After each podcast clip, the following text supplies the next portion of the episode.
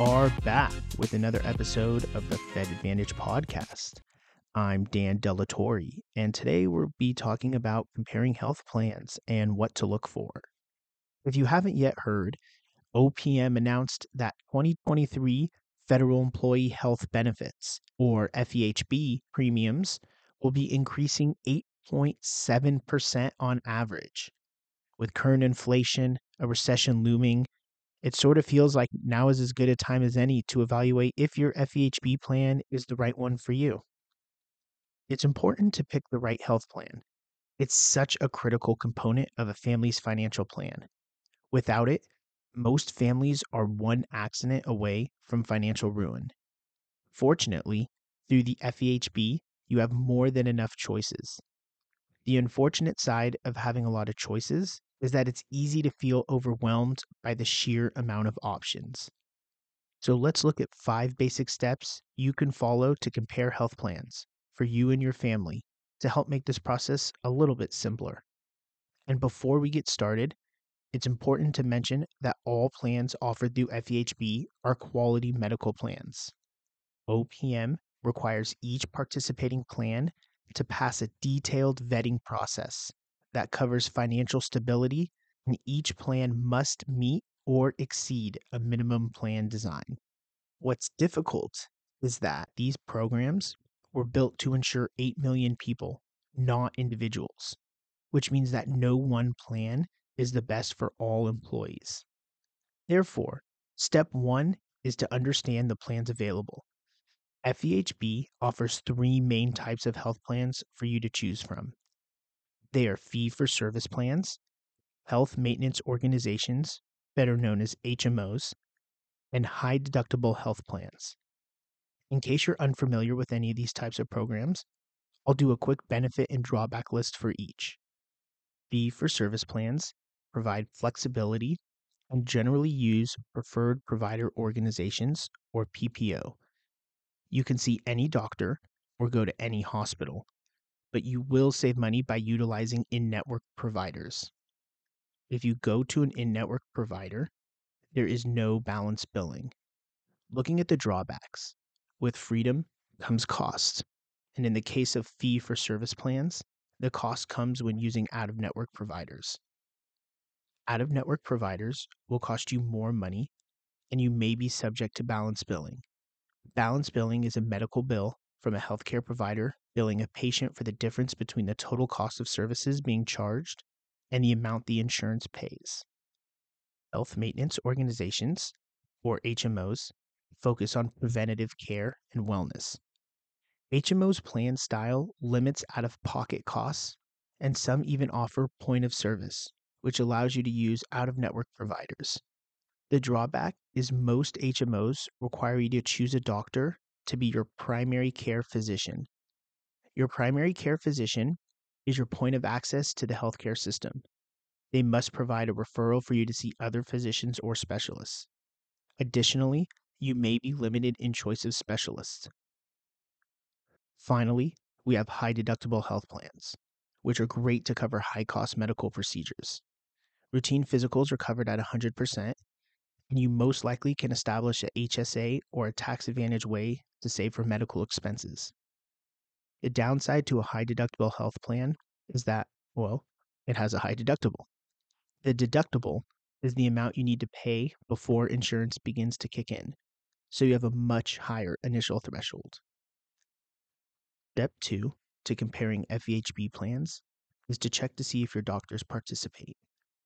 Having access to your doctors is important, so check to see if your doctors participate in any of these plans you're considering. While checking on your doctors, you might want to look up hospitals and specialists in your area as well. Having a choice of network healthcare providers in your area is a major plus. Step 3 is to determine what the out-of-pocket costs will be. You want to check what the copay, coinsurance for doctor visits, prescription drugs, and emergency room visits for all the health plans you're considering. Also understand what the annual deductibles are for both individual and family members. Evaluating your out-of-pocket costs also includes comparing the premiums each plan charges. Totaling up your worst-case out-of-pocket expenses and annual premium will provide a valuable perspective for you to consider.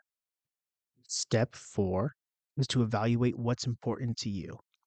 Consider your healthcare preferences. HMO pricing is set, but there are few restrictions. You must see a provider who is in your network, and you must select a primary care physician. Fee-for-service and PPO plans offer greater freedom in that you can see providers out of network, but pricing can fluctuate dramatically depending on a number of variables, like the type of doctor you see, whether the visit applies to your deductible, and whether the provider you see is in the network. Examine your needs. If you're the type of person who rarely uses healthcare, consider purchasing a high deductible plan. These plans are designed for those who would only use insurance in the event of a serious illness, and they allow the funding of a tax-free health savings account. Many times, high deductible health plan can be a better alternative to some of the more basic, lower premium health plans being offered. This type of plan could save you a great deal of money over the course of the year, provided you are in good health and that nothing major happens, or that you can afford to cover the deductible without hardship if something does happen. Make a list of services you and your family use on a regular basis and are likely to use in the future. Check to see how each of the plans you're considering will cover these anticipated services and exclude those that put limits or restrict these services. And are you planning or anticipating any major medical expenses this coming year? If so, you may want to focus on health plans with smaller, more comprehensive out-of-pocket expenses. While you may pay more in premium, it probably will still save you money over the long haul. And finally, we have step 5, which is to get shopping. The premiums and benefits change each year with FEHB. You should take it upon yourself to make sure you are still getting value for your dollar. This year, we're seeing an increase of 8.7% on average, only reinforcing the need to compare. Take a look at your existing plan to see what changes have been made since last year. Then, you can check to see what plans are available in your state and categorize them into similar plan groups. After that, evaluate the expenses, like deductible, coinsurance, and copayments associated with each plan. Typically, plans with lower premium have a higher deductible and coinsurance rate. And finally, review each plan's participating network. Checking for your personal doctor is important, but equally important is access to a large number of specialists and hospitals in your area. Don't forget, one of the most powerful tools available to you is that during open season, you can change your health plan with no restrictions or limitations.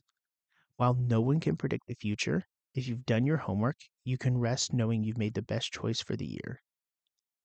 Thank you for listening to the Fed Advantage podcast with me, Dan De La Torre. I hope you've learned a little bit about how to compare FEHB plans this open season and some important things you should consider when comparing. If you found this episode valuable, it would help me a lot if you could share it with a friend or coworker who may also find value in this content.